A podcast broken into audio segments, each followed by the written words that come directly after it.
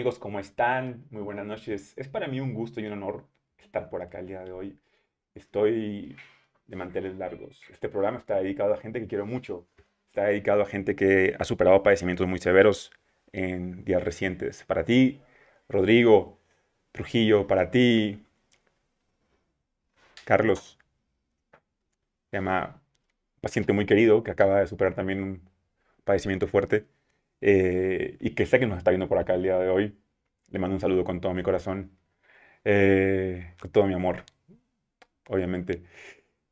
Ah, y tengo un invitado muy especial el día de hoy, quiero que sepan. Mi invitado del día de hoy se llama Miguel Ángel Navarrete, es un amigo de borracheras, de milonga, de bohemia. Eh, compartimos el gusto por no, no, me gustaría decir que es la buena literatura, es la literatura simplemente, la poesía, el, escribir, el, el, simplemente comunicarnos por otra, otra forma, pero también el, el, gusto y el amor por el ser humano per se, por lo que representa el ser humano en la Tierra. Y por eso es un honor tenerte por acá, Miguel Ángel. Qué gusto, qué gusto tenerte por acá. Muchas gracias, Carlos. No, sabes muy bien todas las coincidencias. Eh, la diferencia quizá está en las formas de ejercer nuestra libertad, cada uno. Recuerdo muchísimos pasajes vividos contigo y de, de todos ellos guardo muy buenas memorias. Una de las más importantes para mí, que fue una muy buena sacudida y a muy buen tiempo, quizá la recuerdes, rodando en Vespas pasamos por Tres Marías, en donde de un lado de la carretera estaba lleno de pisteros, con sus trajes de pilotos de carreras. Ah, ya, ya, me estoy remontando al momento completo. Y del otro lado de la carretera estaban todos los eh, choppers en Harleys y disfrazados de malosos y tal. Sí. Y pasamos nosotros una bandita de, de motitos, 150 centímetros de dos tiempos. Exacto. Y salieron a vernos, eh, todos los malosos y demás. Y entre unos que se reían y otros que se sorprendían, lo único que yo tenía, a decirte fue, qué diferentes somos. Y lo único que respondiste fue, lo que es no tener que demostrar nada. Exacto, sí. Sí, no tenemos... y vaya que eres congruente con eso. Sí, sí, sí, tratamos de no, no demostrar nada. Creo que es algo muy del espíritu Vespa, ¿no? Sí. ahorita que está nuevamente de moda, nosotros traíamos esa moda desde antes, ¿eh? Sí, porque era, era, hasta retro. desde antes de que, llegara, de que llegara Luca, quiero que sepan, desde antes de Luca nosotros ya traíamos y andábamos montados en una Vespa. Sí, señor. Y bueno, pues fueron motocicletas que quizá nosotros vimos desde niños. Y también desde, antes de Luca, ya en el Club Vespa ya había muchos güeyes que joteaban unos con otros, como en la película Luca.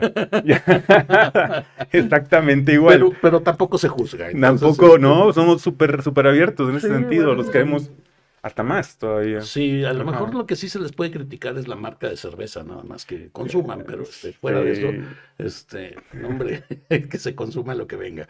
Entonces, este, en el amor no se diga, ¿no? Exactamente, exactamente. Y qué gusto tenerte por acá. ¿Qué ha sido de ti en este tiempo que no nos hemos visto? Yo sé que estás muy, muy dedicado a la parte de la edición. Estabas en la UCDMX o sigues por ahí todavía. ¿Estás por ahí todavía? Sí, sí, sí. Eh, dedico mi labor profesional justamente a la Universidad Autónoma de la Ciudad de México. Muy bien. Tengo a mi cargo la responsabilidad de toda la producción de los impresos y las ediciones que se generan en la parte editorial de la universidad. Formamos parte del consejo editorial de la misma en donde, bueno, pues se editan cerca de entre 70 a 90 títulos al año este, con volúmenes y tirajes diferentes, pero pues se hacen también revistas y se hacen carteles, comunicación gráfica en absoluto. A todo lo que es comunicación gráfica, estás tú a cargo de ello. Sí, eh, la universidad cuenta con un taller gráfico. ¿Eres, ¿eres el Goebbels? Este, sería más como un guete moderno, este, porque no me toca a mí la parte del diseño, el diseño de la estrategia de ah, comunicación, ¿no? Me toca exclusivamente la parte técnica de, de la reproducción gráfica, ¿no? En un espacio muy reducido tenemos todos los procesos en donde llega un archivo de Word y nosotros sacamos un libro encuadernado y, listo para su, distribución. Oye, ¿tú ves eso en un futuro? Yo veía por ahí un documental de en algunos lugares de España donde ya no hay librerías como las conocíamos, sino ya llegas tú y pides un libro y te lo imprimen ipso facto, ahí en el momento te lo llevas impreso ahí. Eso ya estamos prácticamente, ¿no? Ahora, Casi, casi, sí. Este, nosotros ya contamos también con un equipo así, que se les conoce como la impresión bajo demanda, este, o el print on demand, que finalmente es como una impresora electrónica este, muy grande que hace compaginación automática y hace un montón de procedimientos. Pero seguimos haciendo la litografía offset y la selección de color por litografía, como se hacía hace 50, 60 años tenemos tecnologías suficientes como para, bueno, tener una producción más veloz, más económica em, y con mayores posibilidades. Pero pues todo el mundo le está apostando a lo electrónico y ya pareciera que el destino del papel impreso va quedando como un romance nada más. Sí, ahora, fíjate que me interesa mucho y parte de mi plan maquiavélico de tenerte por acá, más allá del gran amigo y el gran respeto y admiración que siento por ti, era preguntarte algo que para mí es muy real. Y yo cuando me genero cosas en mi mente, eh, quienes, quienes me conocen saben que para mí son reales. Soy un paciente psiquiátrico, reconocido.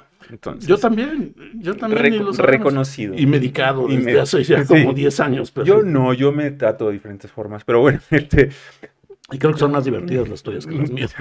No sé, bueno, me divierte, eso sí, sí, tienes razón, tienes razón. Pero mi, afán era preguntarte, alguien con la autoridad, como sé que tú la tienes, y te, la doy, te, la, entrego esa autoridad completa. En el, Gran responsabilidad, le dijeron a la araña. Pero... Y no estoy buscando que lleguemos a la respuesta de la pregunta que aún no hago, pero que voy a hacer. No estoy buscando que lleguemos a la respuesta final de ella, pero sí al menos que quede por ahí. Quedo atento a ella. Y, y ahí va mi, fíjate, yo creo y para día yo creo que está cabrón, porque creer es muy ambiguo. Porque es como cuando ves el cielo, está nublado, y dices, creo que va a llover porque está nublado, pero puede que no, puede que sí. El creer es ambiguo siempre. Yo sé. Yo sé que el creer es ambiguo. Pero yo creo que la evolución del libro de ninguna manera es el libro electrónico, ni es el libro digital, de ninguna forma es el audiolibro. Es para mí el podcast. Y eso es lo que vengo a plantear como, no sé si como debate o como propuesta. Tú me dices cuando empecemos a opinarla, porque es todo un tema muy divertido. Sí, sí, sí. Y créeme que lo he tenido que abordar. Porque, te voy a explicar por qué. Una de mis fundamentos, ¿por qué? Es porque, número uno, yo creo, y lo digo como alguien que le gusta leer, no me voy a decir como un gran lector, no, yo no soy un gran lector, pequeño lector, mediano lector, no tengo la menor idea alguien que le gusta, disfruto cuando leo, cuando leo cosas lindas, cuando leo cosas bellas. Pero sí creo que de la misma forma que los únicos que podemos hablar bien de la vida y decir que la vida es chida, es los vivos, que chingones. Somos los únicos que podemos decir que la vida es bella, porque estamos aquí. De la misma forma, creo, por otro lado, sé que toqué una esfera sensible y lo... Este, por otro lado, por otro lado, quiero decir que siento que la lectura está sobrevalorada, sobrevalorizada, porque no es algo natural para el ser humano. El ser humano nace y sí, ve el pezón de su madre y se prende el pezón de la madre, inmediatamente. Y empieza a gatear por naturaleza, empieza para hacer ese tipo de cosas para sobrevivir. Son naturales. La lectura no es algo natural al ser humano. Sí, se, ha normalizado y esto es a partir del Renacimiento, en realidad, cuando se hace democrático. Sí, y eso a medias, ¿no? Y estamos hablando que es justamente en el desarrollo que hace Gutenberg con su invento, que en realidad todo el mundo se va que el invento fue la imprenta y no, el verdadero invento fue el tipo móvil. O sea, esto es, si aprovecho yo la estructura de una prensa de uvas para hacer vino y entonces a partir de esa maquinaria de madera yo en realidad la utilizo para que en el acomodo de una serie de matrices de tipitos yo pueda estar haciendo una reproducción de una misma página cuando antes todo eso era a mano. O sea, todos los libros incunables y tal tenían que estar en las abadías en donde se les dictaba a los escribanos estos que iban a hacer las copias, pero todo era a mano.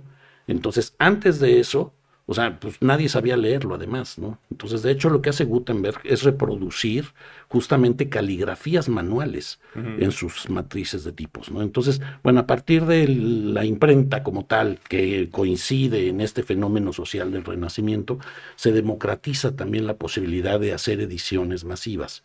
Lo hace, por supuesto, Martín Lutero con sus eh, eh, principios que tratan de combatir la Iglesia Católica en su momento, surge todo el tema de la Iglesia Anglicana, surge el tema de la Biblia en los idiomas nativos y ya no únicamente latín. Entonces, todo esto se empieza a democratizar. El libro en sí ha tenido una evolución tan lenta en apariencia, en donde todo mundo siempre le apuesta a que el destino es que los nuevos formatos van a desplazar a los anteriores y los harán anacrónicos. Y no necesariamente funciona así. Yo te diría que en lo personal, siendo un romántico de la tinta en papel y siendo un impresor, más que un editor y más que yo soy un impresor. Y este y con esto, bueno, yo le pedí al destino que yo lo que quería hacer era hacer libros. Y me dijo, "Adelante, hazlos." Este, pues yo lo que quería era escribirlos. Entonces, en realidad, bueno, pues me pusieron a hacer libros, pero pues no como yo me había imaginado siendo. En este sentido, te diría que cuando surge, por ejemplo, la invención de la aspiradora, hubo quien apostó que la escoba dejaría de existir. Y a la escoba le valió madre la existencia de la aspiradora. Y coexisten. Yo te diría que para la literatura y para toda la letra que deba permanecer como palabra a pesar del tiempo y de su autor. Esto es, que se contenga el, ese contenido a través del tiempo vía las palabras escritas. Pues entre más formatos mejor. Y si es el podcast, si es el audiolibro, si es el papel escrito o no. O sea, finalmente entre más formatos será mejor. Y tendrás más alcance para llegarle a más consumidores de ese contenido. Estoy convencido de una cosa así, que la calidad de los contenidos deberán merecerse el honor de ser impresos en papel. Exacto. Porque ese será el más costoso. Ahí sí me parece, sí que... Y a eso, a eso me dedico, sí. Ganarse esa parte para poder pasar todos los filtros y llegar a la parte impresa. Sí, porque, por ejemplo, ya ahora cualquier persona nos podemos autoeditar Cualquiera de nosotros podemos subir en un blog cosas. Tú escribes muy bien, tú has hecho narrativas y eres extraordinario como cronista, por ejemplo, ¿no? Pero, por ejemplo, cuando no existe el rigor de la edición, cuando no existe una corrección de estilo, cuando no existe un montón de cosas. Me permite ser vulgar y corriente ahí en. Pues lo, que pasa es que nos vamos con una finta en donde se, priva el producto final de un rigor de calidad.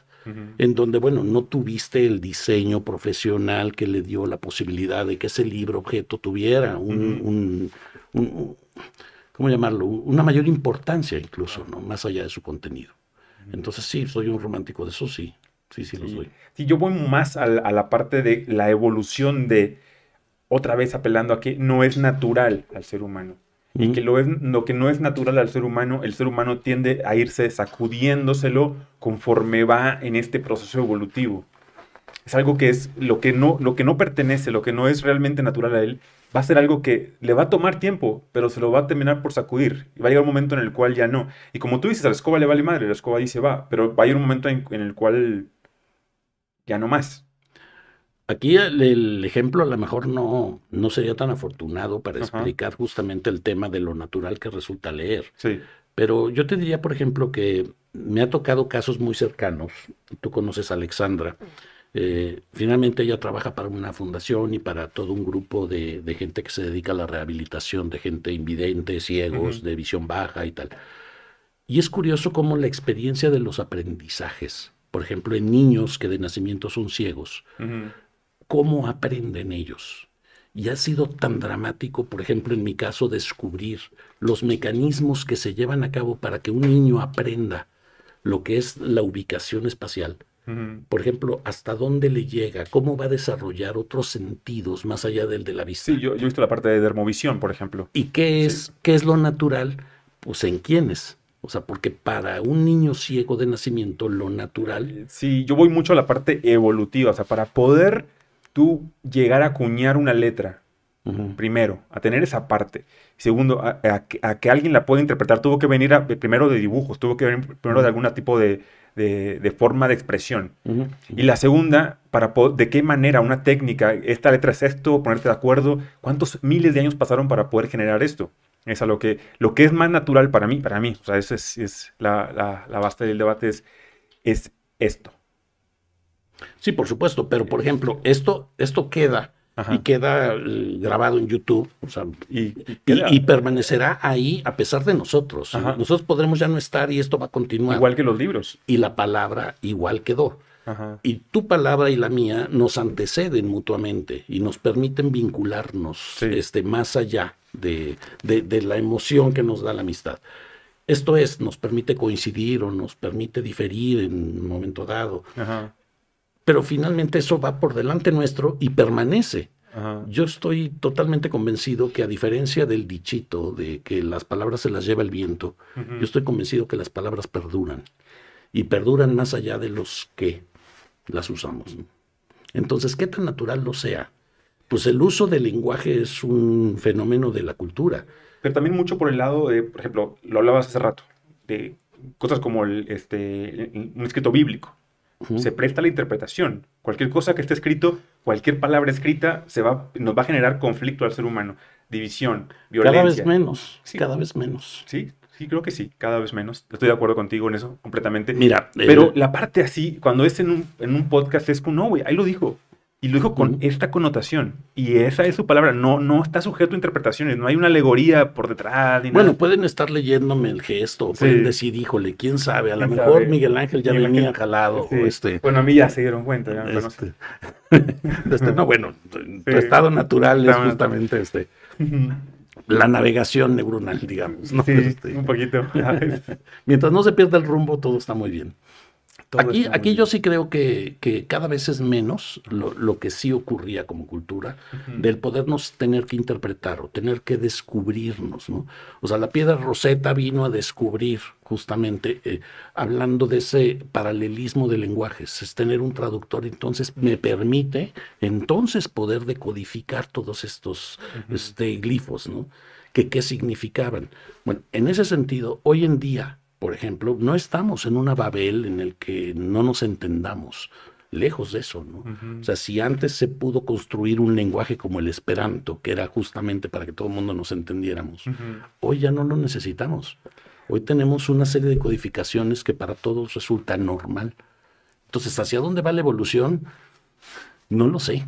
veía, eso en un podcast de la mañana, este, veía que había una discusión sobre si se llegara a un punto final de escoger un lenguaje único, ya a nivel global, para evitar malentendidos, para evitar conflictos. Pues yo esperaría que, que la humanidad tienda a un mejor uso de la lengua en todos sus sentidos. Sí, sí, yo también. Salud por ello. Salud por ello. Salud por ello. Porque esta charla tiene que ser así de ecléctica y de incongruente en apariencia, ¿no? Sí, en apariencia, en apariencia, pero eh, es, mucho más divertido cuando nos acompañan en, un bar, créanlo. Pero te quiero invitar porque sé que eres, sé que eres un poeta. Bueno, con, una, con un gran amor hacia la poesía, pero este, bueno, tengo muchísimo respeto a los autores y entre más conoces, más pudor da este, escribir y dar a conocer lo que uno hace, ¿no? Pero, pero sí hay cosas que se hicieron en otro tiempo con, con toda una ingenuidad, digamos, juvenil, pero que es no otra cosa que un estilo de comunicarte, ¿no? El, hace poco veía yo uno de tus invitados a un cineasta y eso hablaba. Juan, sí. El, el, decir, bueno, pues tú te vas a comunicar como puedas, ¿no? Y en el arte, pues si mi comunicación permite que se se perciba una emoción, si se contagia esa emoción que yo quería transmitir, pues bendita la hora en que así fue, en que se generó, se creó esto y en qué momento se consume, ¿no? En qué momento se percibe. Yo a veces siento que hay una falsa modestia, y lo, digo, a mí me gusta escribir. Y eres muy bueno, sí. No, gracias, te lo, lo disfruto. pero hay una cosa, mentiría si dijera que nada más escribo para mí. Sí. Es mentira. Sí, yo, yo para mí, yo escribo para si quiero provocar, soy un provocador, si quiero provocar algo, si quiero hacer algo. Si quiero... Yo hubo un tiempo en que sí lo hice así, de hecho generé un blog en su momento. Sí, no, yo, yo leía tu, tu, blog bastante. Y, que fue muy eficiente para los fines para los que se generó. Claro, claro. Este, y, era, era de verdad muy eficiente el, sitio. Dejé de publicar en él hace muchísimo tiempo. Este, no por falta de inspiración, sino que este, motivos había, pero sí se prestaba muchas veces a que ya se estuviera generando un, una sensación de que me repetía constantemente en la misma voz, digamos, ¿no? Ok. Entonces, en este punto, sí, las temáticas podían ser otras. Uno es súper crítico siempre. Sí, sí, y, quisieras estarte corrigiendo todo el tiempo. Cuando en realidad pues, ya lo soltaste, ya lo que, se ya fue, ya fue. Ya, ya se soltó. Ese es. Sí. Y no le muevas nada, no le toques, no le agregues, no le quites, sí. Con todo y lo que se fue mal, bueno, pues ya se fue mal. Con todo, exacto, porque forma parte de, tiene un contexto en ese momento de, de su sentir. Sí, eh, ¿no, ¿no traes algo por ahí, por ahí, que nos puedas compartir de algún poema guardado por ahí tuyo? Como, como de qué temáticas, porque hay, muchas, hay muchos temas que, queríamos platicar. A ver, puede ser que honre a la mujer, a la, a la, a la mujer, al amor fraterno, el amor fraterno me interesaría mucho porque parte de los temas que vamos a hablar el día de hoy tiene que ver con el manejo de la depresión en el hombre para mí. O sea, eh, podemos hablar del, en el ser humano, pero para mí es muy importante el manejo de la depresión en el hombre. Porque estamos viviendo en nuestra masculinidad, el hombre la está viendo, me parece que afectada en diferentes maneras en, eh, sobre todo la última década. Todo un tema para mí, y sabes que para mí representa esto así los los motivos reales que me dan pretextos para hacer lo que sea necesario y difundir el tema. Eh, desde tragedias personales y demás que pueden o no conocerse, sí te podría decir que eh, la temática de la salud mental en el hombre es tan compleja que muchos de los arquetipos y de los prejuicios que se dan de la, de la masculinidad te llevan a que no pidas ayuda. Exacto. A que tienes tú que crearte ese personaje de fortaleza, de solidez, de... Boys don't cry. Este, sí. y, y, vaya, o sea, no te permites ni siquiera llorar porque te conmueve una escena, ¿no? claro. Y entonces eres el llorón y bueno, pues yo soy el primero que me pasa. Sí. O sea, o que de una pieza musical de pronto te sientas arrobado, y ahí sí vale el término, este, de, que te generó ese, esa emoción, no te hace más débil.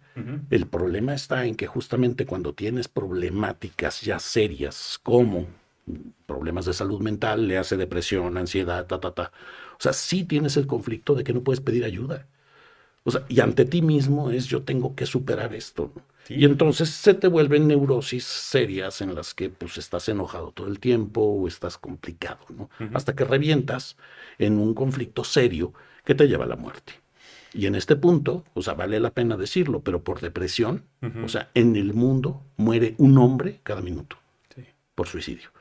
Y fíjate lo curioso, puede haber tres veces más intentos de suicidio de mujeres, pero hay el doble de suicidios de hombres. De hombres, claro. Esto es, la mujer como que eh, se decía mucho que se metían a la regadera a cortarse las venas con el celular en la mano. este, y, no es que sea menor el drama. El problema es que el hombre es rotundo, es contundente. O sea, no, no te da tanto espacio al error. O sea, o, te disparas o te arrojaste. Eh, este. Sí, sí, sí. Yo acabo de vivir en la familia recientemente y probablemente me están viendo, les mando todo mi amor. Eh, un tío que dio un paso así, un tío decidió, decidió abiertamente hacerlo recientemente y obviamente uno lo puede ver de muchas formas. Tratas, de, tratas de verlo de la manera más amorosa y quedarte con todo el amor que hubo, porque a fin de cuentas, en esta experiencia de vida, nada es permanente, todos vamos a morir, todos vamos a irnos, es una realidad. Sí, pero qué prisa tenemos, caray, a veces, ¿no? mira, es todo un tema para mí el suicidio. Yo sé, yo sé, no, yo, lo conozco perfectamente. Yo sé que eventualmente, bueno, yo vengo lidiando con, mis propias ideaciones y ta, ta, ta, pero también me tomo las pastillas todos los días. Entonces, claro, este, es, es que es mucho más sano lidiar con ello así que de otra forma. Porque sin duda, sin duda. Claro, y es, y es muy difícil estar en la posición en la cual tú has estado. O sea, yo como padre también Fíjate que resulta hasta curioso porque en ocasiones y para este último evento de, del DGR. Eh, el DGR es el Distinguished, Gentleman's, Ride. Es en el cual los, los motoristas se visten super y todo esto se bañan por primera vez. Se bañan muchos de ellos este, una vez al año para este evento. que en, realidad la causa era el recaudar fondos para el cáncer de próstata. Todo el tema inicial fue así hace 10 años. ¿no? Y ahora todos se la checan entre ellos. y ahora, bueno, muchos este, al menos piden otras opiniones.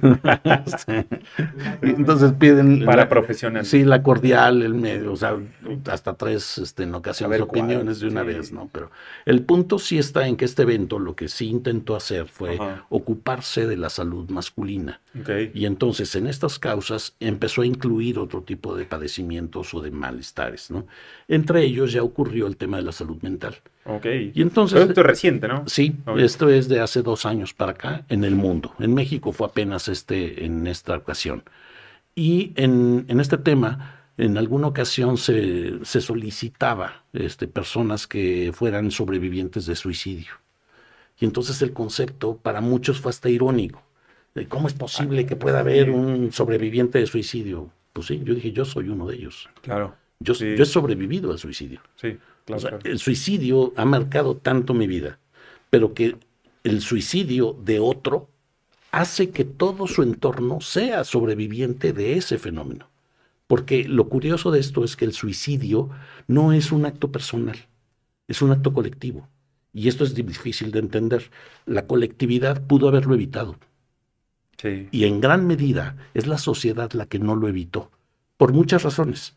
Porque no tuvo el tino de verlo, porque no se tuvieron los recursos a la mano, por la razón que se quiera.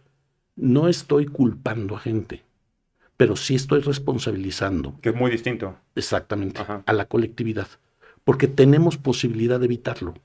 Y esa es la parte importante que para mí me da el sentido de poder seguir difundiendo esto.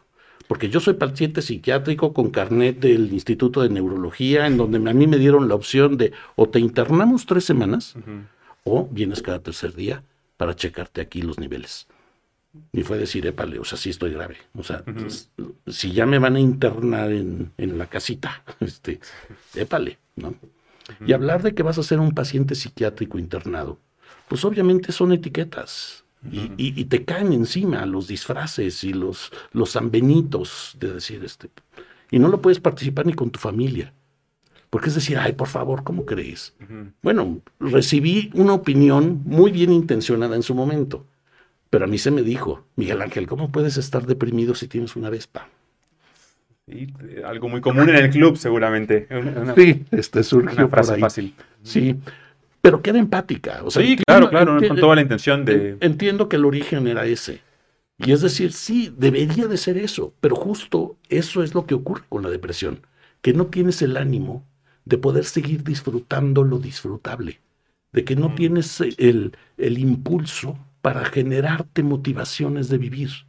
Traigo un texto que sí me gustaría compartirte en un ratito. Sí, sí, me encantaría que... Porque creo que perfila un poquito justo el ánimo de lo que la depresión misma te lleva. Y me acabas de abrir para mí como ciertas puertas. Yo soy muy dado, y porque, porque en verdad, no que creas, sé que es así. En el famoso como In Lakesh, de tú eres yo y yo soy tú, ¿no? Completamente, ¿no? Y en ese sentido, también comento, acá, y lo digo, lo digo, hay testimonio, obviamente, de mis palabras, ¿no? hay forma de, de, retractarme a ellas. He dicho muchas veces que cuando alguno damos un paso al, abismo de la conciencia, nos aventamos con, algún, con alguna mm, medicina ancestral, llámale peyote, llámale ayahuasca, llámale sapito, lo hacemos por todos. Okay muy tomando como analogía lo que, lo que en su momento Armstrong, cuando caminó en la luna, que dijo es un pequeño paso para él, pero es un gran paso para la humanidad. Y es cierto, porque era toda la humanidad la que está caminando, realmente, no es él, o sea, eh, eh, no es ni reduccionista, la teoría no es en, realidad. Él lleva toda nuestra información genética, cada ser de cada átomo va ahí, y es él el que lo está haciendo. Entonces, tratando de homologar las dos cosas, creo que por primera vez entra diferente la palabra suicidio en mi mente a como yo la tenía contemplada antes, porque es cierto, el que lo está haciendo está expresando algo de toda la humanidad completa. Y generalmente es dolor. Sí. Y es no nada más de su círculo cercano, o sea, sí, su círculo cercano, obviamente, los sobrevivientes, la, periferia donde cayó la bomba y salpicó a los que salpicó alrededor, sino lo profundo que habla de, de como humanidad, de cómo estamos dispuestos a decir, ya, güey, no quiero más. Sí, y si esto es. Y bueno, hay, hay, mucho, hay mucho de cultural en, el evento de enfrentar la muerte de manera voluntaria, pues, y así lo tendríamos que decir. O sea, una cosa es el harakiri de los japoneses, pero lo fue aquí con los sacrificios este, prehispánicos. O sea, el guerrero iba dichoso de ser sacrificado. Entonces, pues por supuesto que era un suicidio ritual, o ritualizado, si lo queremos ver así. Pero eso es bien distinto al tema de lo que hoy en día vivimos y de buen tiempo para acá se viene viviendo con el efecto del suicidio. O sea, no es ritualizado como tal, no tiene que ver con un aspecto de honor ni de este, sublimación de otro tipo de, aspectos. Tiene que ver con dolor, con soledad, con desesperanza, con un montón de cosas que el individuo viene padeciendo solo, pero que tiene una repercusión en su entorno. O sea, la afectación es dramática. Y vaya que te lo digo. Este, entonces, en este punto, el hecho de que también yo haya podido contener en mucho es porque no me he permitido esa visión de túnel que se, se va generando cuando ya vas acercándote a ese borde y decir, híjole, o sea, sí he alcanzado a pensar en mi entorno y decir, bueno, pues este, hay gente a la que no le puedo hacer lo que a mí ya me pasó. Entonces, este, pues por supuesto que tienes que enfrentarlo de otro modo. Pero hablabas de la fraternidad. De la fraternidad. Y hablabas justamente de esa, de esa manera de poderlo ver. Cuando cumplí 50 años, escribí con una manera muy purista. Ya que estoy próximo a eso, qué bueno. Este, una etapa muy bonita, la, la, neoadolescencia. Los 50 es una maravilla. son la neoadolescencia. Es una maravilla. Debo decirte que cuando sobreviví a los 50, me regalé la Moto Triumph, ¿no? la neoadolescencia. es decir, sí, ya es tiempo de que me la compre. El soneto a mis 50 se lo dedico a dos amigos, a Horacio y Margarita, dos queridísimas amistades que no llegaron a cumplir 50 años y que murieron de causa natural, o sea, ambos por enfermedad pero que querían seguir viviendo y no pudieron hacerlo, a pesar de todo. Y que yo llegaba a los 50, quizás ya no queriendo hacerlo. Este, y sin embargo, bueno, pues aquí seguía. Entonces, escribí, barro en los aguanes de la memoria las hojas secas de mi calendario, expiatorio saldo cincuentenario de la cuenta final obligatoria. Volver a andar de vuelta por la historia y saber de lo es, que lo escrito es obituario, edad en que reclama el inventario de carencias, ausencia y moratoria. Brillan los caracoles en su trayecto, las plumas van de viento hasta que vuelen. El rumbo de los peces es correcto. Mis horas, idas en dolor, me duelen. Me pesa aquel adelantado afecto, la condena prometida y que esperen.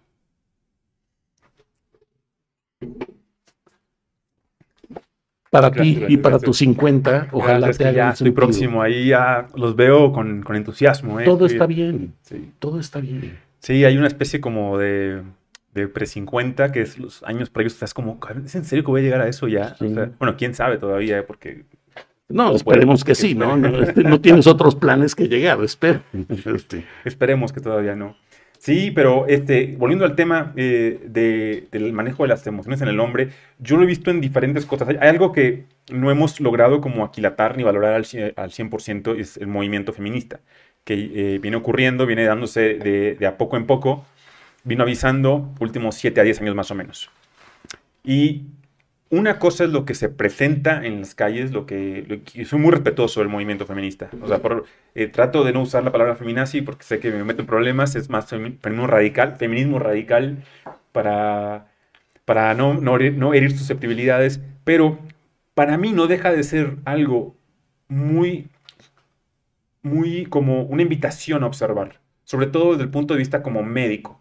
¿Por qué lo menciono? Porque en la medicina, hemos ido notando algo muy curioso precisamente en los últimos 50 años, y ha sido la caída dramática en los conteos de espermas y de testosterona en el hombre.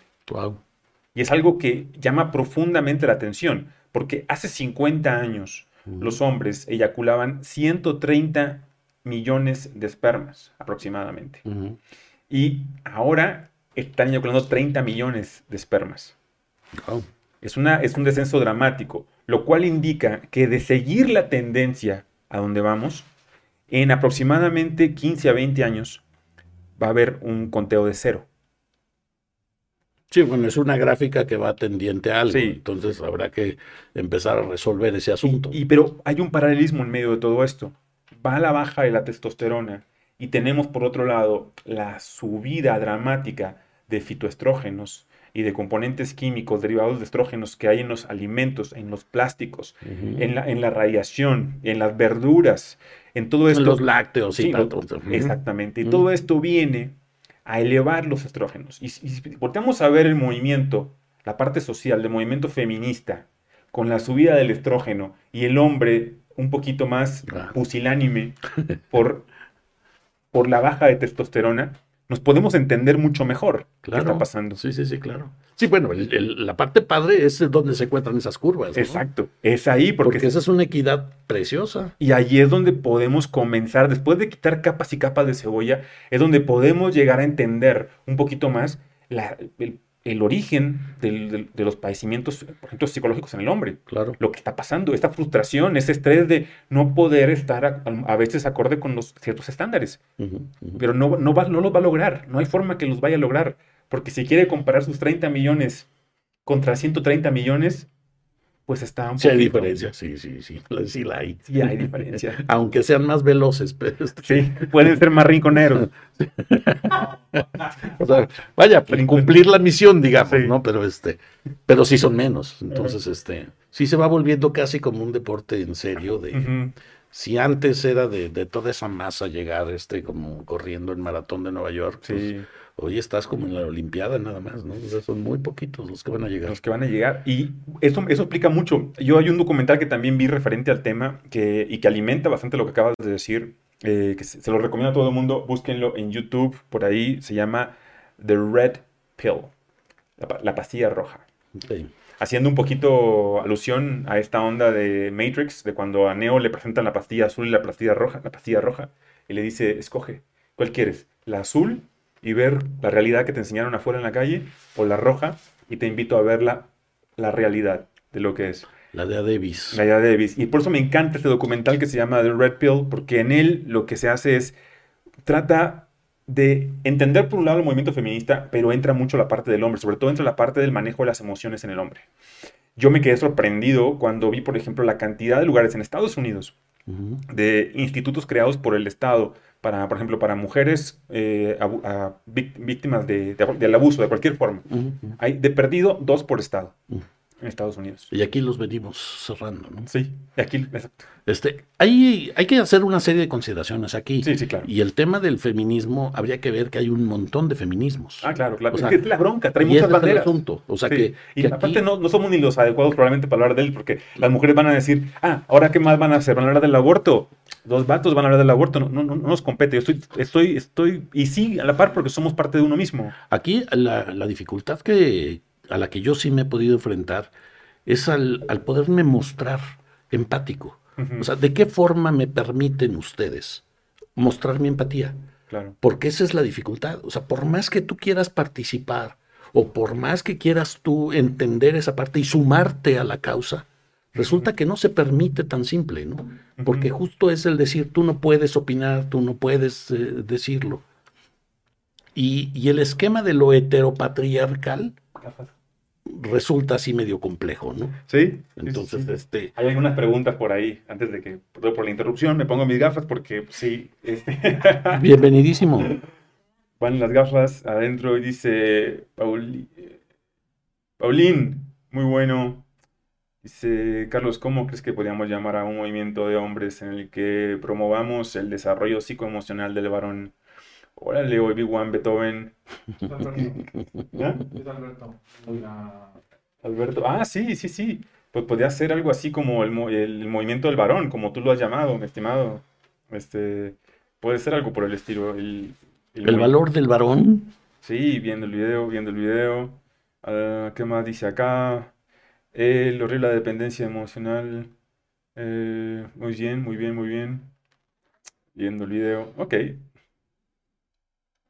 Perfecto, creo que son todas. Esa, esa parte, ¿cómo llamar a un movimiento? Espero no tumbarte tu rating y tus. Por favor, dale. Este... Dale, dale. Pues, Digo, porque he, podido echarme el clavadito viendo a tus invitados y todo, y pura celebridad y pura gente importante. Este.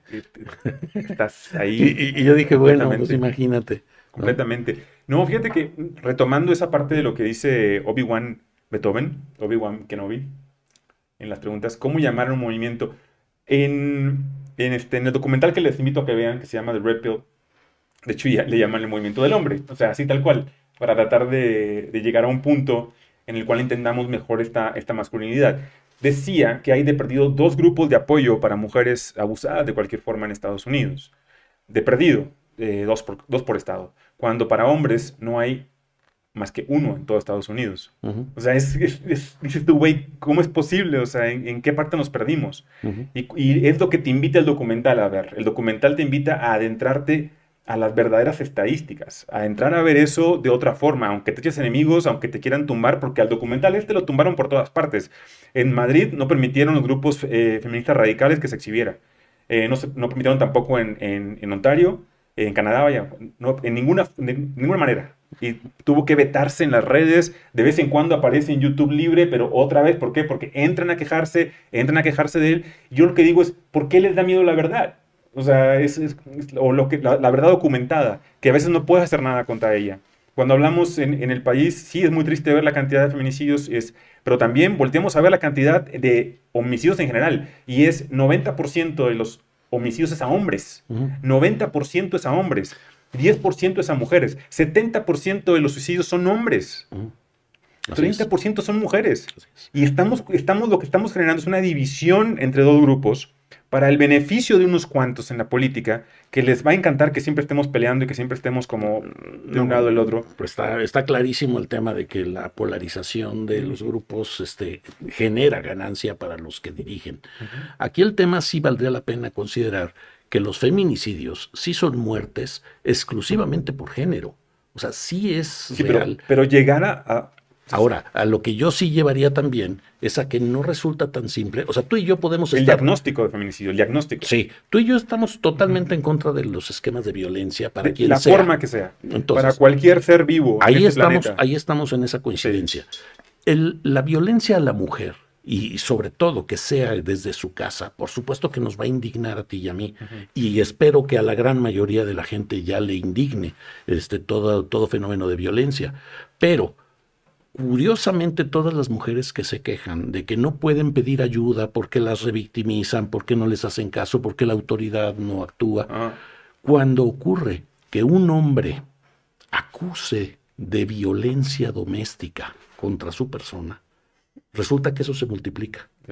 Porque resulta que hay hasta la burla de los mismos que tendrían que ser los empáticos. Sí, completamente. Entonces resulta que un hombre, cuando es agredido por su mujer, que pues se dan casos, no me veas así, ¿eh? O sea, no, no, no, es que, o sea, quiero que, quiero que entendamos la empatía, este, de, cómo, cómo, podemos ser víctimas. Sí, yo sé, es que yo he estado en ese lugar también. Yo lo sé. Y, quiero que sepas que tienes, este, recursos para poderte recargar, para poder, este, recibir apoyo. Sí, no, este en verdad estuve en ese lugar y era muy cagado porque, eh, la parte cultural te Bueno, yo conocí una amistad tuya medio locochona. Sí, ya, te maltrataba. Sí sí sí, recuerdo. Pero ahí yo siempre es que apelo a que seamos responsables, porque yo soy responsable de mi vida y yo puedo entender y ver que yo llamé esa experiencia en mi vida para aprender algo. Pero porque tú eres ya muy zen, tú ya estás más allá de muchas cosas, pero así en el plan de banqueta, al nivel de la calle. en, alguna ocasión me dijo Eric Mesa, me dijo, lo que, el pedo contigo, Doc. Gurú, saludos a Eric. A Eric Mesa, que está por ahí. Eh, en algún momento me dijo, el pedo contigo, y que también es aplicable para ti, me dijo, es que te crees poeta, güey. Y el pedo con los poetas, los que se creen poetas, es que hasta a veces un pedazo de caca lo quieren convertir como si fuera un muñequito de arcilla en algo bello. Y a veces que la caca es caca. No, siempre lo es. Ah, siempre lo es. Siempre lo es. Y siempre huele feo. Y siempre huele mal, pero uno, uno lo quiere convertir a veces en... Pero que puedas, con todo y ello, o sea, encontrar algo bello, o sea, ya es de talento, ¿no? sí, requiere, requiere de mucho esfuerzo, ¿no? Ah, este, pero no, eso siempre va a ser.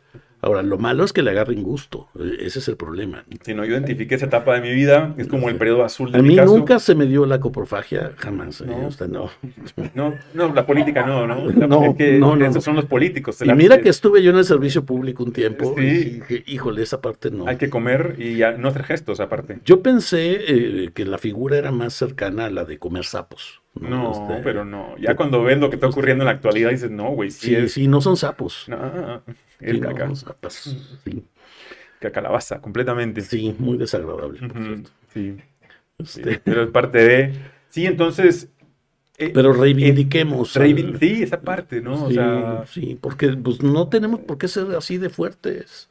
O sea, sí, tenemos nuestra Puedo mostrar tu fragilidad y decir, Sí. sí, yo hacía... ah, no. Habemos algunos quebradizos que, que de pronto, bueno, pues flaqueamos, ¿no? Ajá.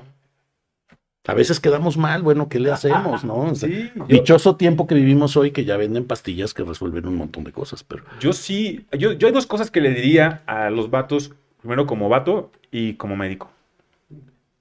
Como vato y como médico, tengo que decir las dos formas, obviamente, no me queda de otra. o sea, no, no, es la forma. Primero, permítete sentir, llorar. Yo soy bien mariqueta, yo la verdad he visto, ¿qué te voy a decir?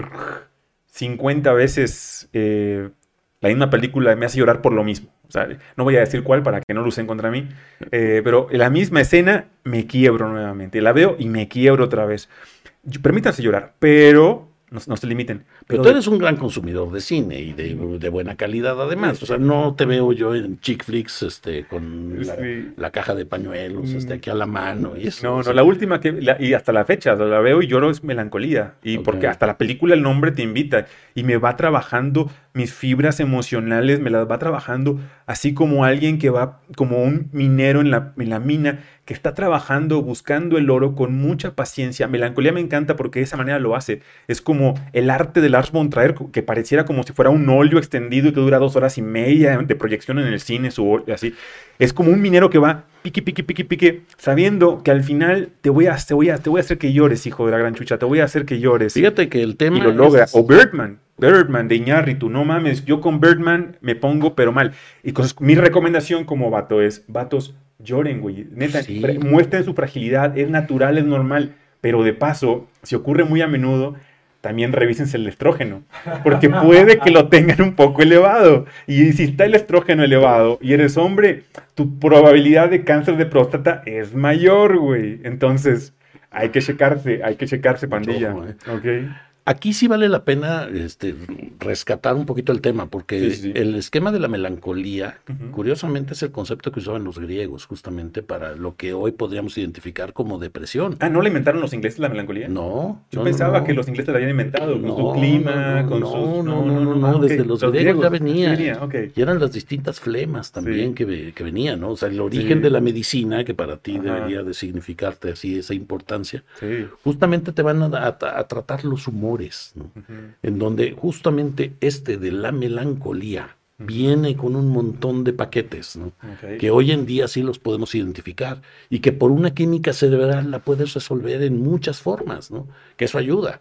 O sea, te va a ayudar las endorfinas, te va a ayudar la dopamina, te va a ayudar, este, bueno, los, Sí. este, las hormonitas, bueno, pues bienvenidas. Sí, ¿no? Pero, bienvenida. este, pero, Usan- pues en ese sentido, sí, la sensación es muy, muy penosa y es, eh, es, es muy difícil a veces de contagiar el, el, el- el qué es lo que se siente justamente en el esquema de la depresión. Ajá. Porque es decir, eh, pues ya deja tú el échale ganas, ¿no? Que Claro. pues esa ya no lo sabemos.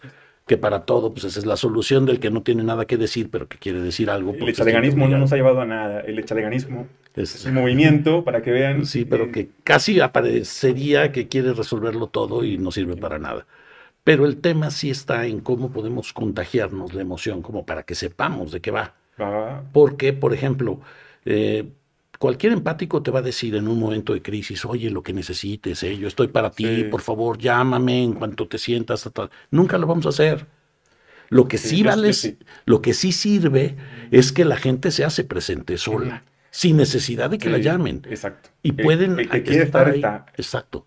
Pero no es estar esperando en una forma reactiva la iniciativa del que no se quiere levantar de la cama, del que se va a pasar tres horas viendo el techo Sí. y que de ahí el brinco es otro. Entonces, de pronto el hacerte presente, el, el- el ocupar este, el espacio de, de, de esa soledad dolorosa, eso puede considerarse muchísimo más útil. Si me permites compartirte este texto, a esto lo, que lo escribí hace ya un buen tiempo, de poesía no tiene absolutamente nada, según yo. este, vamos a ver. Digo, no vamos, vamos a escucharte. Para mi mamá, para mi mamá cualquier cosa siempre así, ay, qué bonito, porque no le entendía absolutamente nada de lo que yo explicaba. Vamos a escucharte con el corazón. Las paredes descarapeladas. He muerto cada vez que lo he pensado. Algo de mí se pierde en cada intento que no he intentado. El cielo se piensa azul y en realidad es gris sucio. Las formas de dolor que conozco me tienen dolorido desde siempre. En noviembre, como mis flores, se me resecan la piel de los labios. Me arden los besos en noviembre. Se me atoran las horas por las mañanas. No me alcanzan las escaleras para subir a la esperanza. El refrigerador podría estar desconectado y enfriarme el alma de igual manera. Los chocolates no me entusiasman, me sacan barros en la frente. No puedo contentarme con medias porciones. Las tardes de migraña se están volviendo un recuerdo las peores fueron cuando niño. No soporto el siseo de la olla de presión. Quise arrojarle a la cara a Arturo el tapón de esa misma olla. Cuando se cuecen frijoles apesta la vida entera. No debieron obligarme a comer nada. Tener una hermana menor no compensa a los tres mayores que he tenido que aguantar. El sarcasmo tiene el mismo poder que el vinagre. La pimienta invade como la comezón. Me enfada igual empalagarme que pisar azúcar. Nadie le dice a alguien que tiene mal aliento. Nadie reconoce que miente. Un chiste malo es peor cuando el chistoso lo repite. Nunca he visto a nadie pisar una cáscara de plátano. Una vez sí mastiqué una. Qué amarga es la amargura. Qué inútiles son las disculpas. El silencio es un imperio. He querido irme muchas veces. He callado por tres días seguidos. He hablado por once horas sin parar. Supe en qué momento ocurre el sueño. La palabra epifanía me sedujo muy temprano. La palabra sodomía me fue prohibida. La supe pecado sin conocerla. Es el pecado nefando, me dijeron. Pero no me explicaron por qué. El placer me distrajo. El regocijo me ha salvado. La conciencia puede ser flexible y aún ser firme. La mirada refleja esa firmeza. En las tardes de noviembre llueven hojas desde los árboles más firmes. El viento barre con los débiles de pulmones. Podría morirme en este mes por la tarde. La luz de la tarde engaña. El color de la aurora y del ocaso por un momento son el mismo. Son iguales. El cielo en sus ciclos se impone. El sufrimiento también se ha impuesto, al menos en mi historia. Por las mañanas amanezco apenas. Soy la cucaracha de Kafka. El primer café me nace al día. No soporto la leche de vaca. Mi digestión protesta a menudo y discute. El ánimo no depende de mi voluntad, se rinde con cualquier motivo. La edad se me viene encima. Se me notan los otoños. La primavera ya está lejana. Hace mucho de las flores. Falta mucho para las abejas. La sombra huele a humedad. Las lloviznas ocurren dentro Los grillos están desafinados, el musgo se hace negro. En los muros crece desde el piso un algodoncillo que brilla. A mí me crece la barba. Las techumbres amenazan con derrumbarse. Yo me despido. Las paredes se descarapelan. Mi vida también. No podría explicar de mejor manera la sensación que tienes cuando estás deprimido. cada, cada palabra, cada segundo de la narrativa, de la, es, poesía, ¿cómo no? no lo sé, pero... Es poesía, es poesía, es poesía muy triste. Quiero me llevó la a una espiral descendente de, la, cual era imposible ver la manera de... Hay una luz arriba. No, no, ves, no ves salida. Así es. Esa es la, esa es la, Esa es la óptica. Tristemente. Salud, salud. ¿Qué me sugiere, doctor? Échale ganas. Todo va a estar bien. Y eso sí es cierto. ¿eh? Hay manera, hay solución.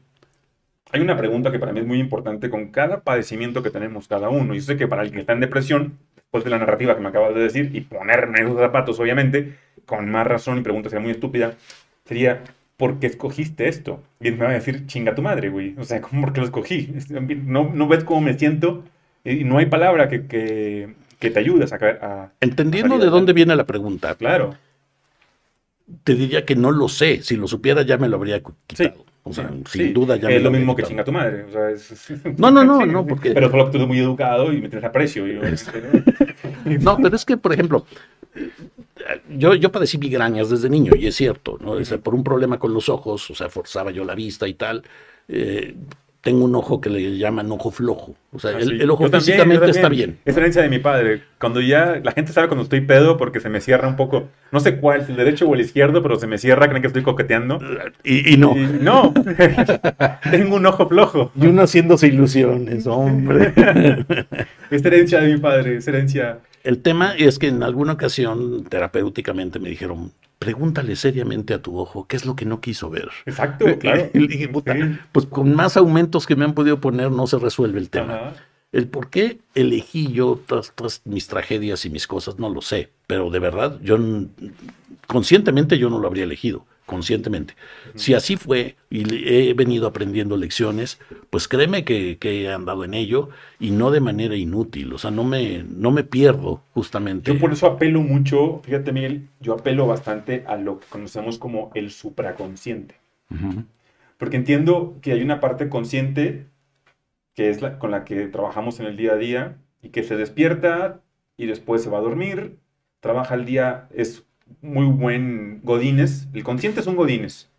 Trabaja de que te despiertas y se va a dormir en la noche y ya. El inconsciente trabaja 24 horas al día.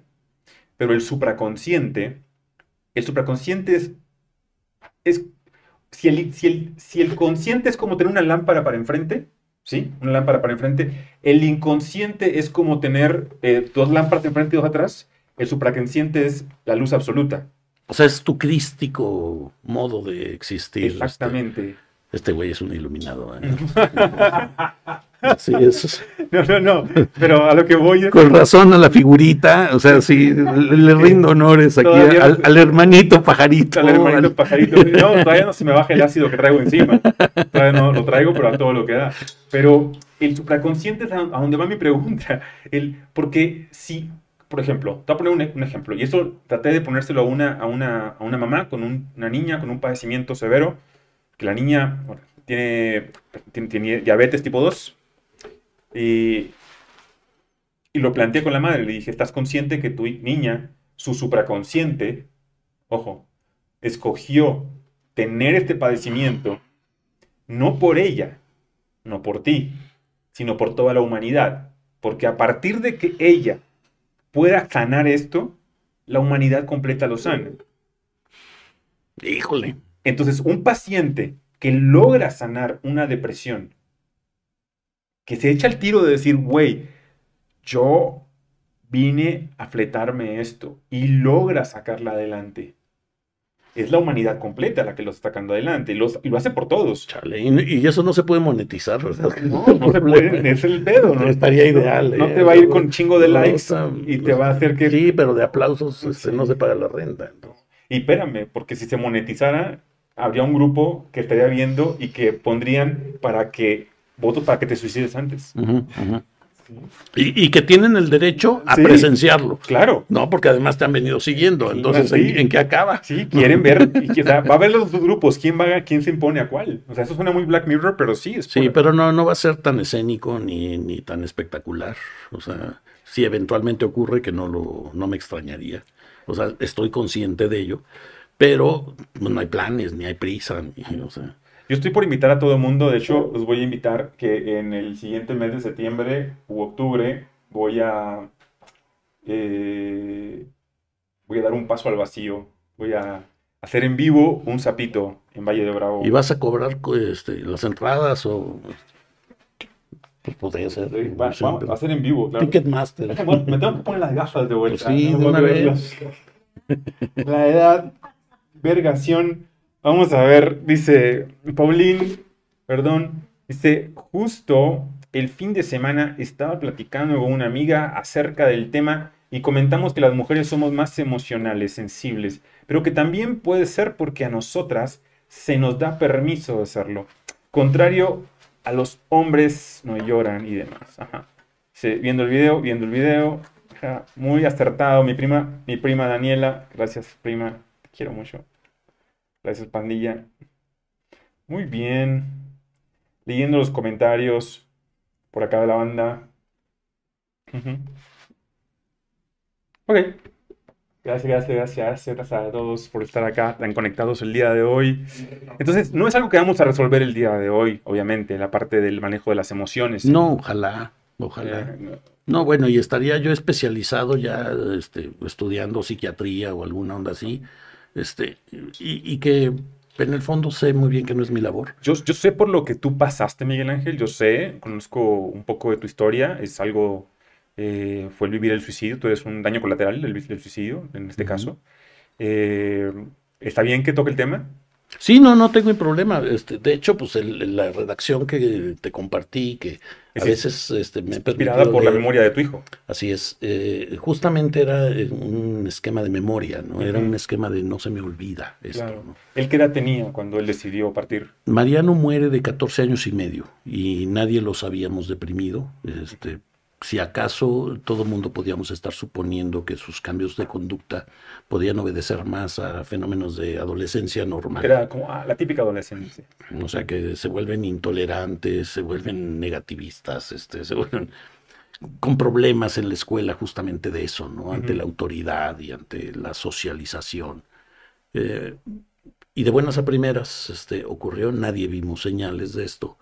Y quizá esa es la parte dramática de los que quedamos, ¿no? Eh, cuesta mucho trabajo tener eh, la posibilidad de, verlo a la cara porque no tienes a quién culpar. O sea, si, si se cae el vagón del metro y se muere tu hijo, puedes culpar a un montón de gente. Y como padre, o sea, el padre de tu único hijo que se pegó un tiro en la cabeza, este, ¿a quién culpas? Claro. O sea, no hay manera, ¿no? Hubo quien se atrevió hasta preguntarme, ¿cómo es posible que tuvieras un arma en tu casa? Pues no, no había un arma, había como seis. O sea, y no por mí. Él era de familia militar también por parte de su madre. Entonces, bueno, pues el hecho de que él supiera manejar armas era algo que podía ser común. Pero si no había armas, había cordones en las cortinas. Sí, o sea, sí, sí, sí.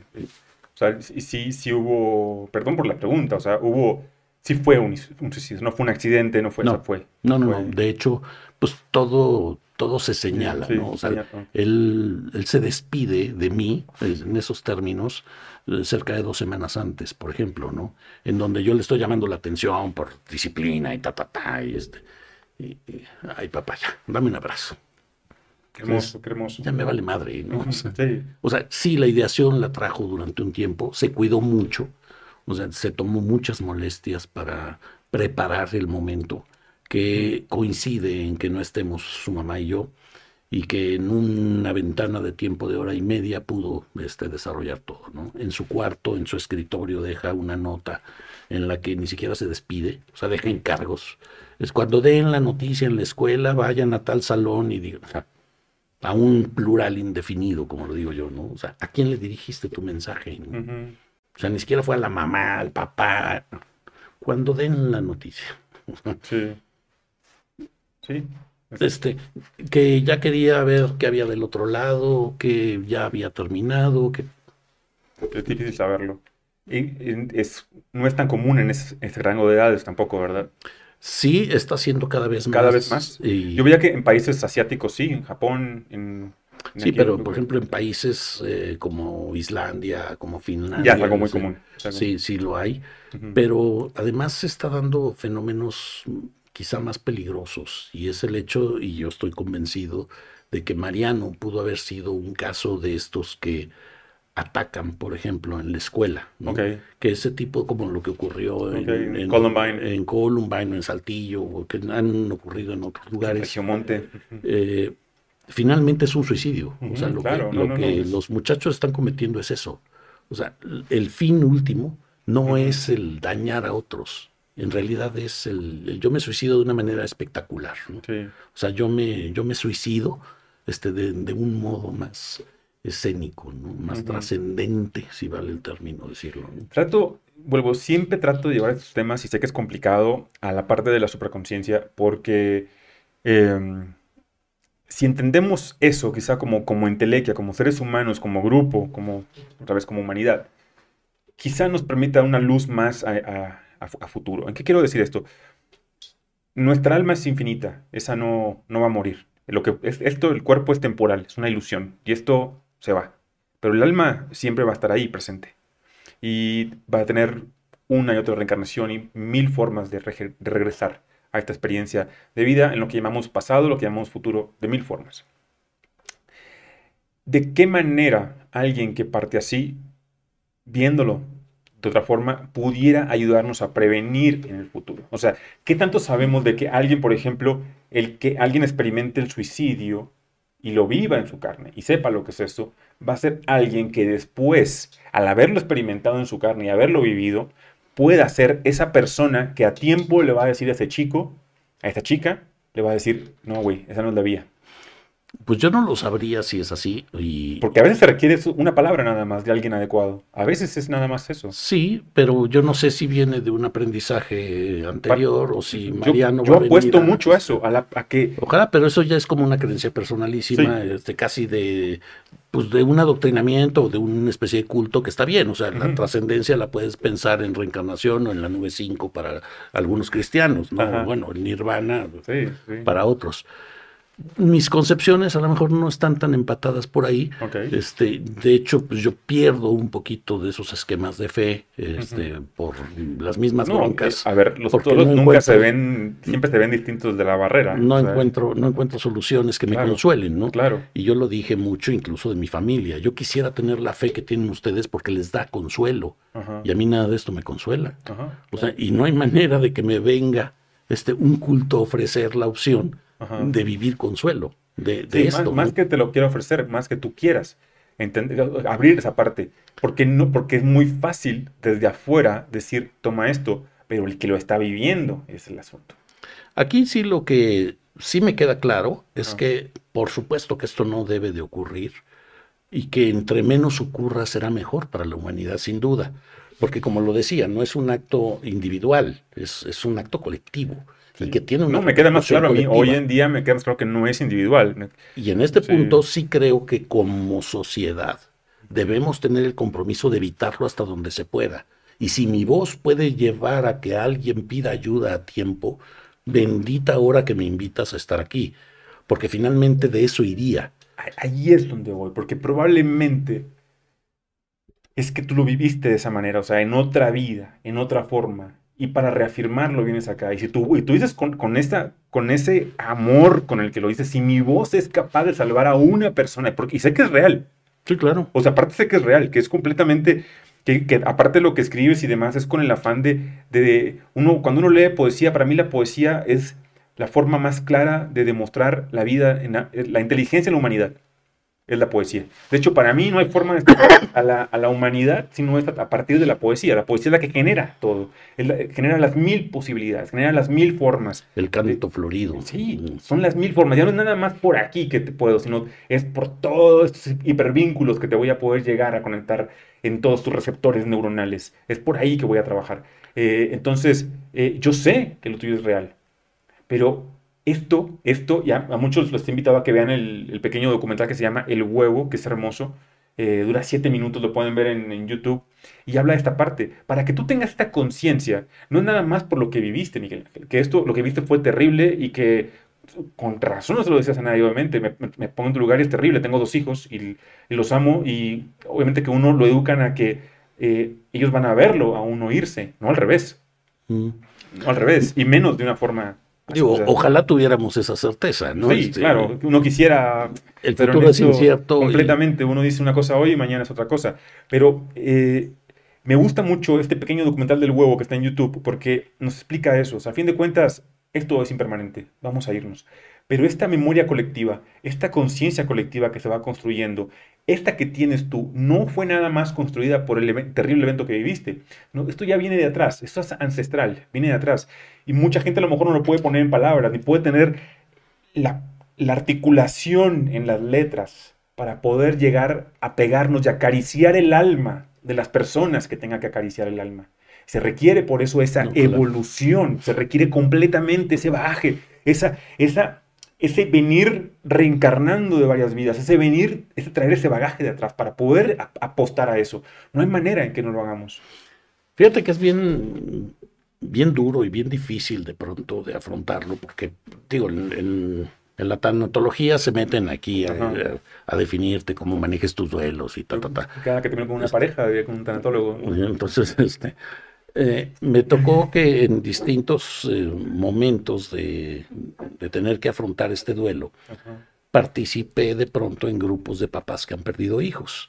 Pero de pronto, pues sí, todos los papás que hemos perdido hijos, pues tenemos una empatía entre nosotros en los que este, de pronto hasta te miras distinto, ¿no? Y yo lo explicaba, decir, bueno, a ver, ¿cómo puedes explicar un dolor de muelas si ni dientes tienes?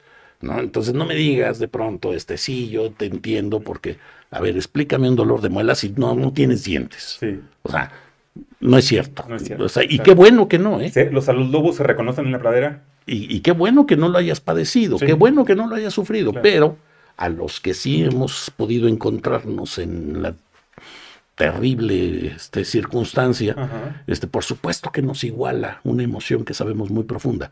Pero imagínate además sentarte en una mesa con 12 padres de hijos suicidados en donde, o sea, la condición sí implica un montón de cosas. O sea, porque sí entiendo yo a la madre de un eh, bebé recién nacido que murió y que el dolor es igual, sin duda. Pero las circunstancias de pronto, o sea, te vienen a revolver y a complicar muchas veces esas partes del duelo. En este sentido, pues te puedo decir que culturalmente, por ejemplo, el, si había un pecado que no tenía eh, por evidencia perdón era el suicidio, al punto de que no podía ser enterrado en suelo santo. Te, iban a enterrar en un cruce de caminos. Sí, eso es una, perspectiva muy cristiana. Y dices, la madre, ¿no? Y dices, a ver, a ver, a ver, ya estamos justamente en otro lado. Pero, por ejemplo, lo que sí te lleva es a que de todo lo que no se menciona, o sea, no permite el aprendizaje de los demás. Y te puedo decir, por ejemplo, que conocí a gente de, eh, de la comunidad judía, por ejemplo, que, que suelen no reconocer cuando se suicida un judío. Y, y, se genera toda una estructura. Es muy complejo para ellos, o sea, afrontarlo de ese modo. Ante eso, Imagínate que te sientas tú en un episodio que estás tú todo jodido, porque pues estás todo jodido. ¿Cómo no? Y de pronto te reciben así los demás y sí, mucho abrazo. Y, ajá. este, oye, pues aquí, bienvenido, ta, ta, ta. Mira, aquí solemos platicar nuestras historias y este, pues nos empatamos, pero pues tú nos platicas la tuya y todos vamos a platicar, ¿no? Entonces, así como, chale, ¿no? O sea, es como tu primera reunión de Alcohólicos Anónimos en donde dices, pues me, siento hasta la orillita y yo no quiero hablar primero y las mismas, ¿no? Pero de pronto me sueltan a bocajarro la pregunta, ¿cómo se mató tu hijo? y se genera este silencio. Y dices, pues, ante la pregunta te dueles, te ofendes, te enojas, este, y ante ese sacudirte, la respuesta es porque el mío se tiró de un edificio, pero resulta que se tiró tres veces. La tercera quedó cuadraplégico. Ya no lo podía intentar. Y lo que hizo al final fue él con la boca desconectarse. Dices, mames. Y el otro hizo, y el otro, y el otro. Y y de pronto te llegas a la experiencia de reconocerte diciendo, puta, hasta me fue bien. Porque fue instantáneo. Pero ese, ese juicio que estás estableciendo de hasta me fue bien, que tanto, obviamente viene desde el ego.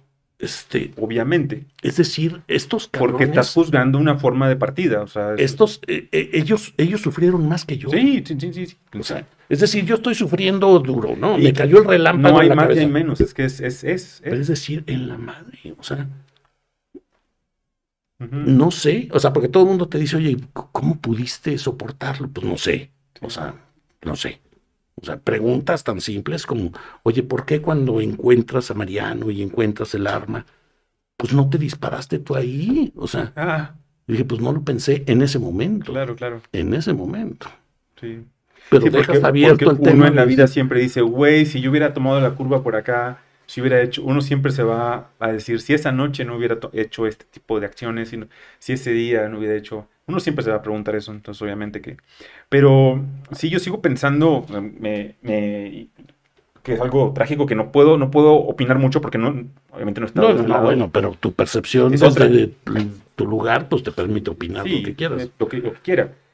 Sí veo una parte en, en la cual involucra mucho el trabajo del ego, obviamente cuando llegamos a comprender que es, lo mismo ser tú eres todos y todos eres tú completamente, entonces viene esa parte en la cual liberas ya, o sea, eh, lo, que se, lo que pasó ya fue y ahora continúo con esto. Y es muy fácil decirlo. Sí, es muy, fácil. decirlo, nada simple de vivirlo, pero tampoco es de que yo venga por la vida como sufrido profesional. yo, te, yo, te, veo disfrutar las fiestas y... Este, no, bueno, y lo disfrutable cuando, cuando no estoy en esos episodios balconeados. pero, pero obviamente que el recuerdo va a estar siempre ahí. Es una es una cicatriz que no se va a quitar. Sí, de hecho yo me hice un tatuaje en el pecho y es el único tatuaje que tengo.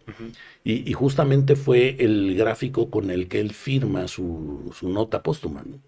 Y justo eso era porque yo necesitaba verme una cicatriz. Tu dolor es tan profundo que es para que... O sea, yo necesitaba ver un muñón. O sea, es decir, este, ¿dónde quedó no, algo de esto? ¿no? Sí, caray, pues qué fuerte, qué experiencia tan más fuerte. Y la verdad que eh, la conocíamos, yo quería, obviamente, que, y, sé que... Sí, bueno, esto, pues con los que más cercanos... Claro, y por eso, y por eso más agradezco que tengas la, amabilidad y la apertura de, ante nosotros abrirte y compartirnos lo que es algo, un dolor tan fuerte como es la, pérdida de un hijo. Mira, yo sí creo que es una experiencia que vale la pena que se sepa que ocurre y que ocurre más de lo que nos imaginamos que pasa que puede ser incluso hasta un efecto contagioso, que el hecho de que en alguna escuela ocurra un episodio así, se da la ideación en otros muchachos y que es peligroso, que hay que estar atentos, que a las primeras señales vale la pena acercarse y pedir ayuda. Sí, no, este, no, dejar pasar esto era porque viene una, una, cosa que no está viendo la gente, que es la otra pandemia. Llevamos dos años, yo he estado viendo desde la trinchera, desde la parte de la consulta, el incremento, pero dramático, en casos de depresión y de ansiedad, pero que están en serio, fuera de control, fuera de control. Sí. Y, el fastidio de los chicos en estos rangos de edades, porque antes estaban en, la escuela y se correteaban, se pateaban, se daban, pero ahora es encerrados en casa. Sí, estás contenido, no hay válvulas de escape, nada. este. Sí, así que lo, que lo que está por venirse es muy fuerte. Sí. Entonces yo sí diría, no exageramos como padres de familia o como amigos, si ves algo que te llama la atención, neta, la respuesta como si yo Leno siempre es el amor. Y es, güey, más amor, nada más, más amor, darnos más amorcito. Sí, digo, no es para jalarse los cabellos, ni es para estar este, metiéndose a sus cuentas de, correos, ni nada de eso, pero, pero sí vale la pena este, no, no perder de vista, ¿no? Ahí van las gafas de vuelta, maldita sea. Gafas, estoy reciego. Lo que yo hago es ya no me las quito y ya no me las... Ahí está con las gafas para poder leer. Dice, Ana, Doc mío, escalofrío. Dice, pero escoge sus enfermedades y sin embargo, en depresión muchas veces no es fácil salir. No, no es fácil salir. Dice, eh, una persona en depresión necesita llegar a, al supraconsciente como ¿qué hay cuando ni con ayahuasca? Te entiendo completamente, Ana. Tienes razón. Cuando ni siquiera la abuelita es capaz de mostrar. Cuando ni siquiera la abuelita. la abuelita. No, ¿por qué? Porque es capaz de mostrarte eso. Eh, es ahí donde queremos ir. Queremos, eh, en una depresión, hay muchas causas de depresión. Esta es uh, la causa que hoy nos vino a compartir Miguel Ángel es una de las muchísimas causas que hay. Es una de las... Y eh, muchos tipos, además de depresión. ¿eh? Sí. Y, vaya, cada una tendrá un tratamiento diferente. Sí, sí, sí. Que a veces improvisamos tratamientos. Sí, es que son tantos. Y hay, muchas que con la abuelita, Ana, se pueden trabajar. Hay muchas que con la abuelita se pueden, se pueden llevar a, buen terreno, obviamente. Eh, el, el explorar esa parte en los, en los adentros de la conciencia del ser humano, el poder ver qué es lo que nos está produciendo este sentir, es súper importante. Eh, pero obviamente esta causa es algo completamente distinto, es algo que, no tiene nada que ver. Eh, yo sigo, sigo ah, pensando que un buen manejo de, de las emociones se puede llevar con herramientas como la meditación y como eh, posteriormente el uso de psicodélicos siempre y cuando el paciente esté apto para tomar psicodélicos. Yo, por ejemplo, le intenté al Tantra y me funcionó muy bien, un buen rato. Pues sí, pero es para, el sexo, ¿no? no, bueno, era terapéutico el asunto. Terapéutico, entonces, sí, entonces sí, fue, sí funcionó un rato. Pero, este... Ah, el Tantra como forma de vida, obviamente que es maravilloso, porque te la llevas tranqui, ¿no? Sí, bueno, este... Es, aprecias mucho, aprendes a apreciar mucho el proceso, que es la vida misma. No tanto el llegar, sino lo que es el valor del proceso. Y, entenderlo en todo, y, que aparte el Tantra es un reflejo de lo que es la vida misma. No se trata de llegar a morir, no se trata de nacer y morir, sino de todo ese proceso que es... Journey. No es ir a Cuernavaca, sino para eso nos teletransportamos a Cuernavaca, pongo en el fondo de pantalla ahí unos cocos y ya estamos allá, ¿no? Probablemente. Y yo, yo con un LCD llego bien rápido. No, no, es nada, es el, el camino, el disfrutarlo. Como hace poquito que Neuronautas nos fuimos de trip para Valle de Bravo y fue el recorrido. Fue el ir disfrutando de la compañía, de la guasa, echarnos, poner la música, cantarlos todos juntos. Parecíamos como preadolescentes, la verdad, en un, en un road trip. Este, pero es, era disfrutar todo ese camino. No era a que íbamos a Valle de Bravo. No, era. era sí, ya el menage ya fue la cereza. Y por eso tanta valía del, del Tantra. Sí, en la respuesta a Ana, sí, Ana, yo sigo pensando que se puede ser que la abuelita nos dé muchas respuestas siempre y cuando las formulemos de manera adecuada. y, bien dirigido, bien cuidadito. Y muchas veces, a veces, aunque tú tengas un propósito, la abuelita te dice, huevos. Yo por eso no, he entrado. hoy no vas a aprender. Porque donde me, quieran regañar va a estar muy, muy feo. sí, mira, algo, yo, yo he aprendido el tiempo que tengo usando los psicodélicos y ayahuasca y la gente me conoce, sabe que soy un promotor eh, completo y total, absoluto. Bueno, patrocinado, ¿no? Este, sí, por ahí. No, ya no. Eh, este, no, sí, este, Caniva. Caniva de CBD es, muy bueno, pero eso no es, psico, no, es no, tiene, no, tiene acción psicodélica. Hay una diferencia, lo aclaro, porque la gente luego confunde. No, y además eso es legal. La diferencia entre cáñamo y marihuana. Sí. Cáñamo tiene alta concentración de CBD y baja THC y la marihuana tiene alta de THC y baja de CBD. La marihuana me sirve para disfrutar más de los Beatles y de Pink Floyd y de... Sí, bueno, y, el CBD... Y la carcajada, pero este... Y el CBD me ayuda a, sanar muchas cosas, me ayuda a desinflamar articulaciones y obviamente entren a canibacbd.com y 30% de descuento a quienes por ahí quieran ver algún producto Cómo no, de parte de Neuronautas del Doc, amigos. Muestras aquí para la gente. Claro, este, vamos próximamente te, te voy a tener tu cartucho, obviamente. claro que sí, hermano, claro que sí. Muestras, muestras para todos. Chichis, chichis para la banda. Sí, entonces yo soy un promotor de los psicodélicos, pero con responsabilidad. De hecho, yo a nadie ando diciendo, sí, sí, pruébalo, tómalo, tómalo.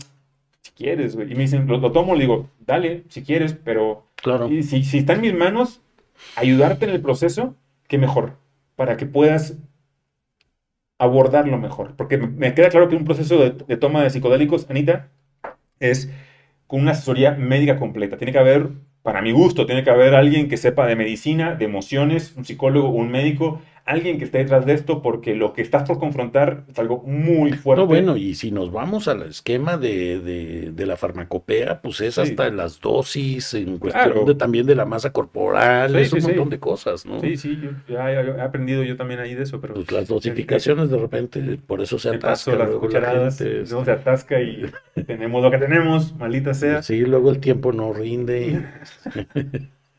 sí, pero yo sigo siendo promotor de lo mismo eh, y para sanar, me, encanta la abuelita porque a mí personalmente me ha llevado a, esa parte, incluso de olvidarnos perdonar. Lo he platicado con muchos pacientes, de olvidarnos de... No, no venimos ni a perdonar a nadie ni a que nadie nos perdone.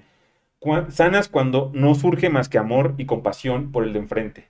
Por aquel que hizo la cosa más terrible que tú pudieras juzgar, ya no hay juicio. Lo que, lo que, lo que queda arriba para siempre y por siempre es nada más amor, amor, amor y compasión en toda su extensión. Entonces, obviamente que la recomiendo por lo mismo, porque si hay una medicina en el mundo que hace que a tu ser humano, a otro ser humano que te pudo haber violentado, lo veas con compasión y con amor, dices, ¿hay? Claro que la hay. Tú debiste nacer en una comuna hippie en los 60 sí, sí, te nutriste, te nutriste ahí. En mis anteriores vidas, seguramente. Andabas, este. Es mi luna en Acuario. Sí, Lo he descubierto. Pues. Gracias.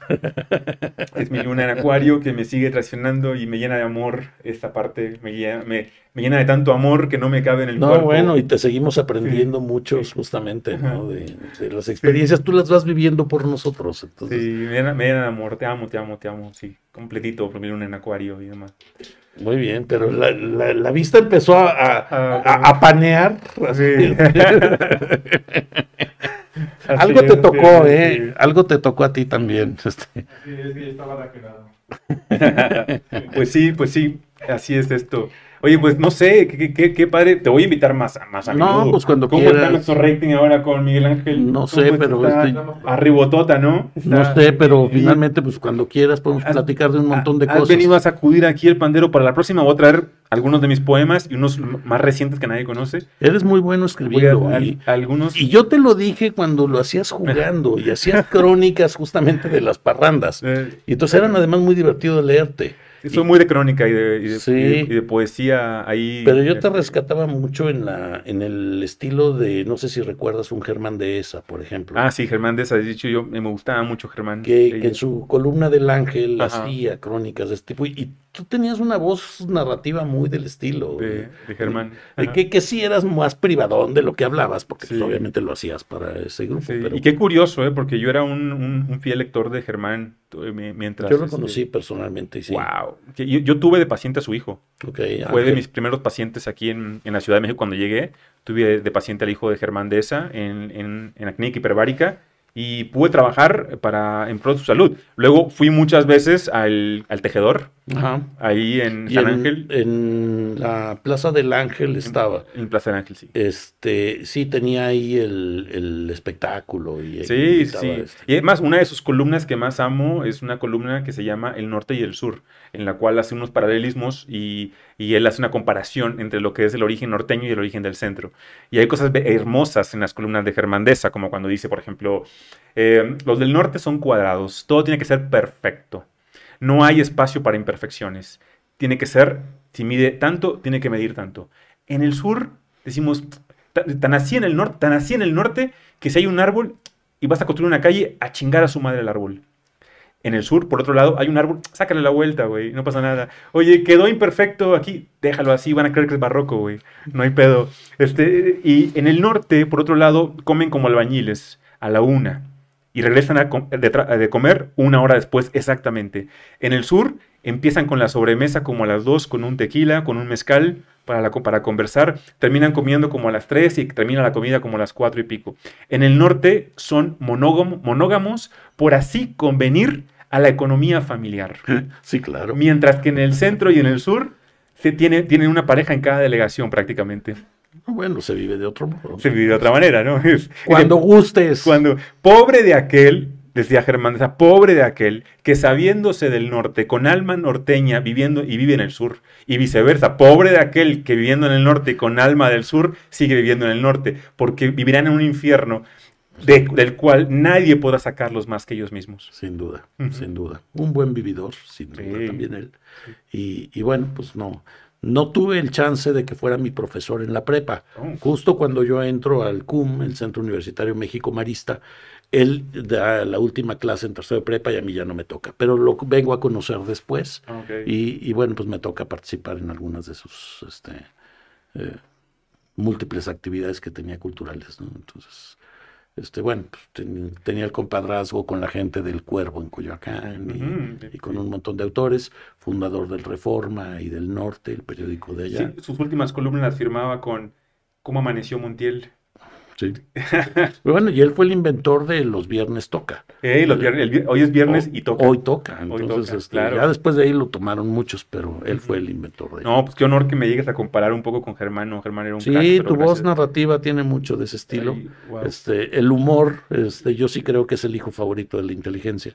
Y este, y tú disfrutas muy bien también del humor. Entonces, bueno. Me, río bastante. Gracias, gracias. Qué honor, mano. O sea, no era, no le pagué nada, ¿eh? Este, este, gracias, gracias por lo que hace uno. Gracias por Este, Gracias por estar acá. Encantadísimo. por favor, que vengas de vuelta. Encantadísimo. Invitado de vuelta por acá. Encantadísimo. Y la próxima traemos más bohemia, más poesía de tu lado del mío y a pasarlo bonito. Y al menos más vino, porque ya se te acabó, entonces. Este. Sí. Más vino. Nos vamos, pandilla, pásenlo bonito. Cámara, pivote, llanta. Gracias. Bye.